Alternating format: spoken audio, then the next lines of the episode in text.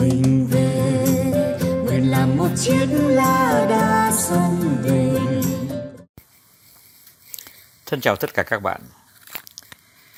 Hôm nay chúng ta sẽ trở lại đề tài về quản trị.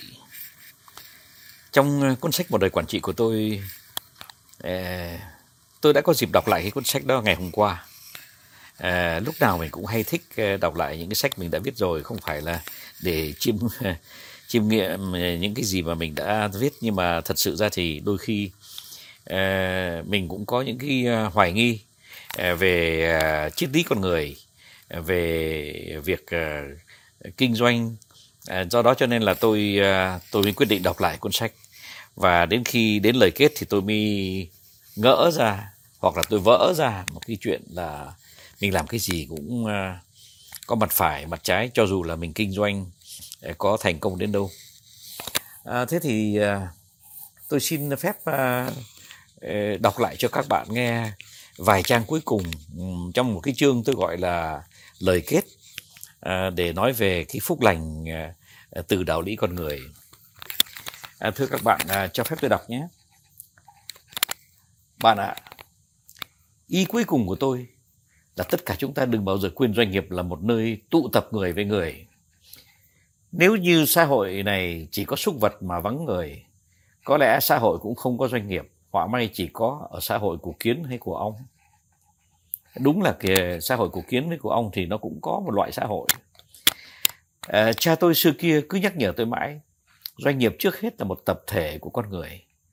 Bạn mà quý trọng từng nhân viên thì doanh nghiệp của bạn về lâu về dài sẽ quy tụ hết những nhân sự tốt trên thị trường.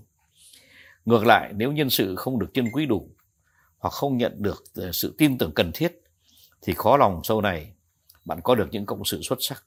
Hoặc nếu có nhờ lương cao, bạn sẵn sàng trả, họ sẽ vẫn không ở đâu với bạn. Đây là lẽ tự nhiên, có phải thế không? Nghĩ cho cùng, người chủ doanh nghiệp thành công trên bản chất là người biết thu hút người tốt, thậm chí những nhân tài, và biết dùng họ vào đúng việc, đúng lúc, đúng chỗ. Mà người tốt về với ta Ờ, thì tất nhiên sẽ không đi phục vụ nơi khác. Chất liệu quý nhất của doanh nghiệp là nhân sự. Bạn không thể nào thất bại nếu quy tụ được chung quanh mình những người tốt, những người tận tụy, trung thành, giỏi giang và nhất là hạnh phúc. Bạn ạ, nếu chỉ có một lời chúc thì tôi xin chúc chính bạn với tư cách lãnh đạo và chủ doanh nghiệp sẽ thu hút được ờ, thật nhiều nhân viên trung tín và lành mạnh. Bạn hãy triệt để áp dụng phương phương ngôn chân thiện mỹ trong mọi trường hợp. Bạn hãy nhất thiết đơn giản hóa mọi vấn đề vì không có một bộ môn nào hơn quản trị cần như ông lang đông, đông y mà chính tôi là một chớ phức tạp hóa chớ dối ren hóa lý thuyết hóa chớ đo đạc hóa phương trình hóa nhân chia cộng trừ hóa ờ, trong việc quản trị hãy đơn giản hóa vì phần lớn vấn đề quản trị đều phát sinh từ con người. Cần có sự tham gia của trực giác và trái tim để giải quyết, để gỡ tháo, để san bằng. Bạn có thể khiến bệnh tật không bao giờ phát sinh. Làm ông lang đông đông y là thế. Ờ, chúng ta có cái ờ, triết lý ờ, đông phương là giữ cái thế cân bằng cho con người, sức khỏe con người. Và cũng vì vậy mà bệnh nó sẽ không xuất hiện. Có nghĩa nếu với tư cách lãnh đạo, bạn khiến mỗi nhân viên có thể nói thật với nhau một cách ân cần, tích cực và hòa nhã, thì có lẽ bạn không xa nghệ thuật quản trị lắm đâu bạn ạ. Doanh nghiệp cần nhân tài nhân tài thực, nhưng doanh nghiệp không cần nhiều nhân tài đến thế đâu. Và ngược lại, cần rất nhiều nhân viên gắn bó và tương tác, tương ứng nghệ thuật quản trị nói cho cùng là làm cho tập thể của mình cần mẫn chiều chuộng tập thể khách hàng. Ngày nay và trong tương lai, hai tập thể này chiều chuộng nhau chân quý nhau. Thế là triết lý tuyệt đối. Nhắc đến ông y, tôi xin long trọng nói với các bạn là phong cách của người việt chẳng thua gì các phương pháp của âu tây. Ôi, chúng ta không thể chối cãi rằng chúng ta cần học từ âu tây về các phương pháp quản lý khoa học và khách quan nhưng chúng ta không có gì thua kém họ về quản trị. Tôi còn nghĩ bên âu tây cần học lại ông lang đông y, rằng thượng sách vẫn là đừng để các vấn đề phát sinh. Vì vậy, chúng ta thực sự có một ngàn lý do để lạc quan. Các bạn ạ, một ngàn lý do để lạc quan. Tôi vẫn còn một chuyện chót rất quan trọng dưới con mắt và tâm khảm của riêng tôi. Đó là ý nghĩa cuối cùng của triết lý doanh nghiệp. Đó là sứ mệnh của tập thể đối với xã hội bạn hãy trả lời một câu hỏi trông như quá đơn giản bạn nhé. Có phải bạn thành lập ra doanh nghiệp của mình để tạo sự trù phú không? Bạn hãy trả lời có đi, một cách chân thành đi. Vì doanh nghiệp nào mà không muốn tạo sự trù phú, làm giàu cho nhân viên và cho xã hội chung quanh? Thế nhưng, ngày hôm nay, xã hội loài người nói chung đang tận tình tàn phá địa cầu một cách tàn bạo và hệ thống từ khi loài người lên ngôi, các loài sinh vật khác lần lượt tuyệt chủng.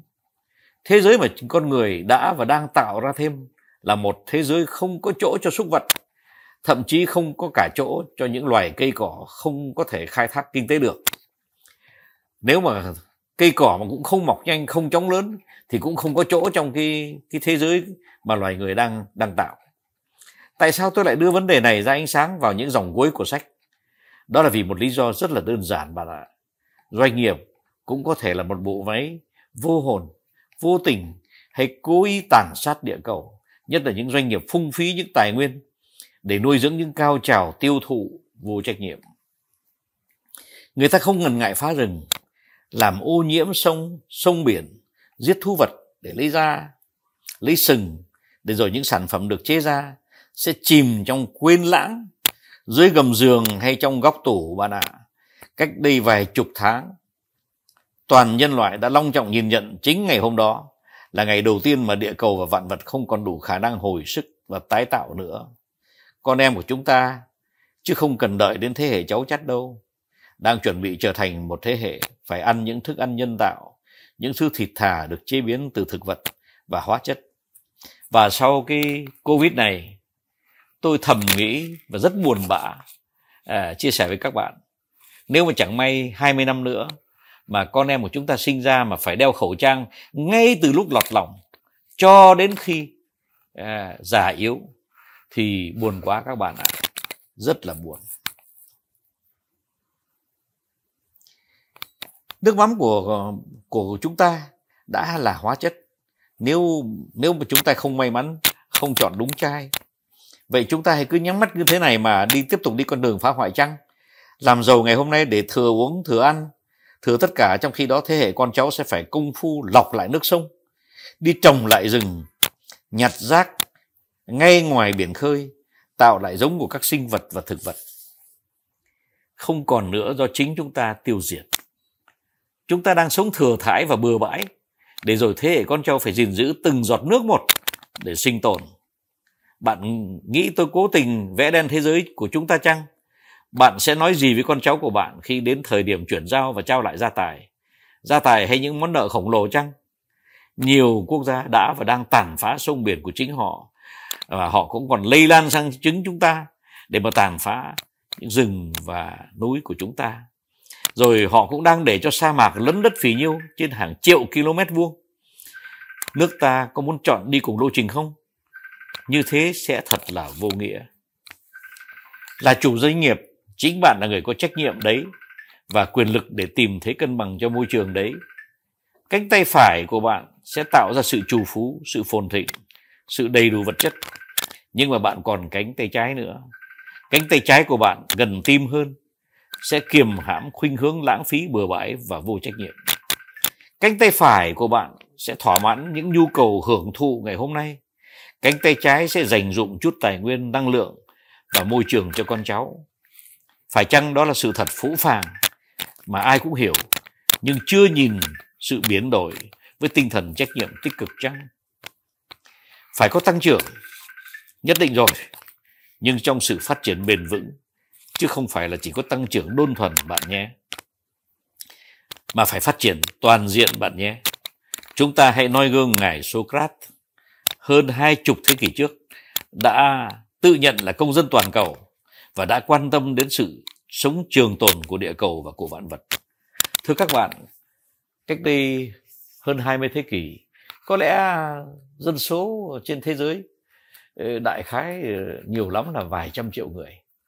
Và nước Hy Lạp mà của ông Socrates ngày đó có lẽ giỏi lắm cũng vào khoảng từ 5 triệu đến 10 triệu người à, thế nhưng mà lúc đó thế giới còn rất là mênh mông biển còn rất là sạch sông rất là sạch à, núi rừng bao la và rất là xanh.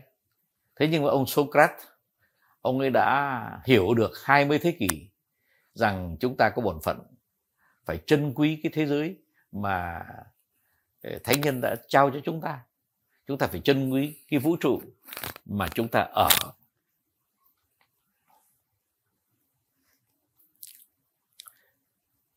Chính là là chủ doanh nghiệp. Chính bạn là người có trách nhiệm và quyền lực để tìm thấy cân bằng cho môi trường. Phải chăng? Đó là sự thật phũ phàng, ai cũng hiểu, nhưng chưa nhìn sự biến đổi với tinh thần trách nhiệm tích cực. Phải có tăng trưởng, phải có bền, phát triển bền vững. Nhưng mà chúng ta phải quan tâm đến sự sống trường tồn của địa cầu và của vạn vật sách này của tôi hẳn là sách của cánh tay phải, bởi vì đó là sách của một đời quản trị. Việc quản trị doanh nghiệp và nhân sự để phát triển, để trường tồn. Nhưng đâu đó, trí óc của chúng tôi, của tôi cũng như của chúng bạn sẽ không yên, lương tâm sẽ không lắng. Nếu cánh tay trái không lay động, bạn hãy nhờ, nhận những lời tâm sự của tôi trước khi bắt tay vào việc tạo ra sự chủ phú thế giới phải trường tồn và tất cả chúng ta phải chung sức tạo một thế giới cho con cháu đẹp hơn, lành mạnh hơn, để sống hơn, dễ sống hơn. Thế giới mà chúng ta đã thừa hưởng. Tôi xin chúc các bạn thật nhiều may mắn. Chúc các bạn trở thành những nhà quản trị xuất sắc, thu thập được nhân tâm, biến hóa các nhân viên của mình thành những bàn tay kỳ diệu từ những người, con người tốt lành. Các bạn nhé cánh tay phải là tạo sự chu phú. Cánh tay trái là khuyến khích cùng nhau gìn giữ môi trường cho bền vững. Tôi nhìn nhận rằng mình đã bất ngờ nhận được sự che chở mãnh liệt từ đứng trên cao và các thanh nhân đã bắt phúc lành cho tôi và doanh nghiệp của tôi. Tôi cũng xin chúc tất cả các bạn các bạn đọc gặp phúc lành tương tự. Xin chào tất cả các bạn non nước yên bình khắp nơi chung lòng. Mình về nơi đây, cái miền không non xa.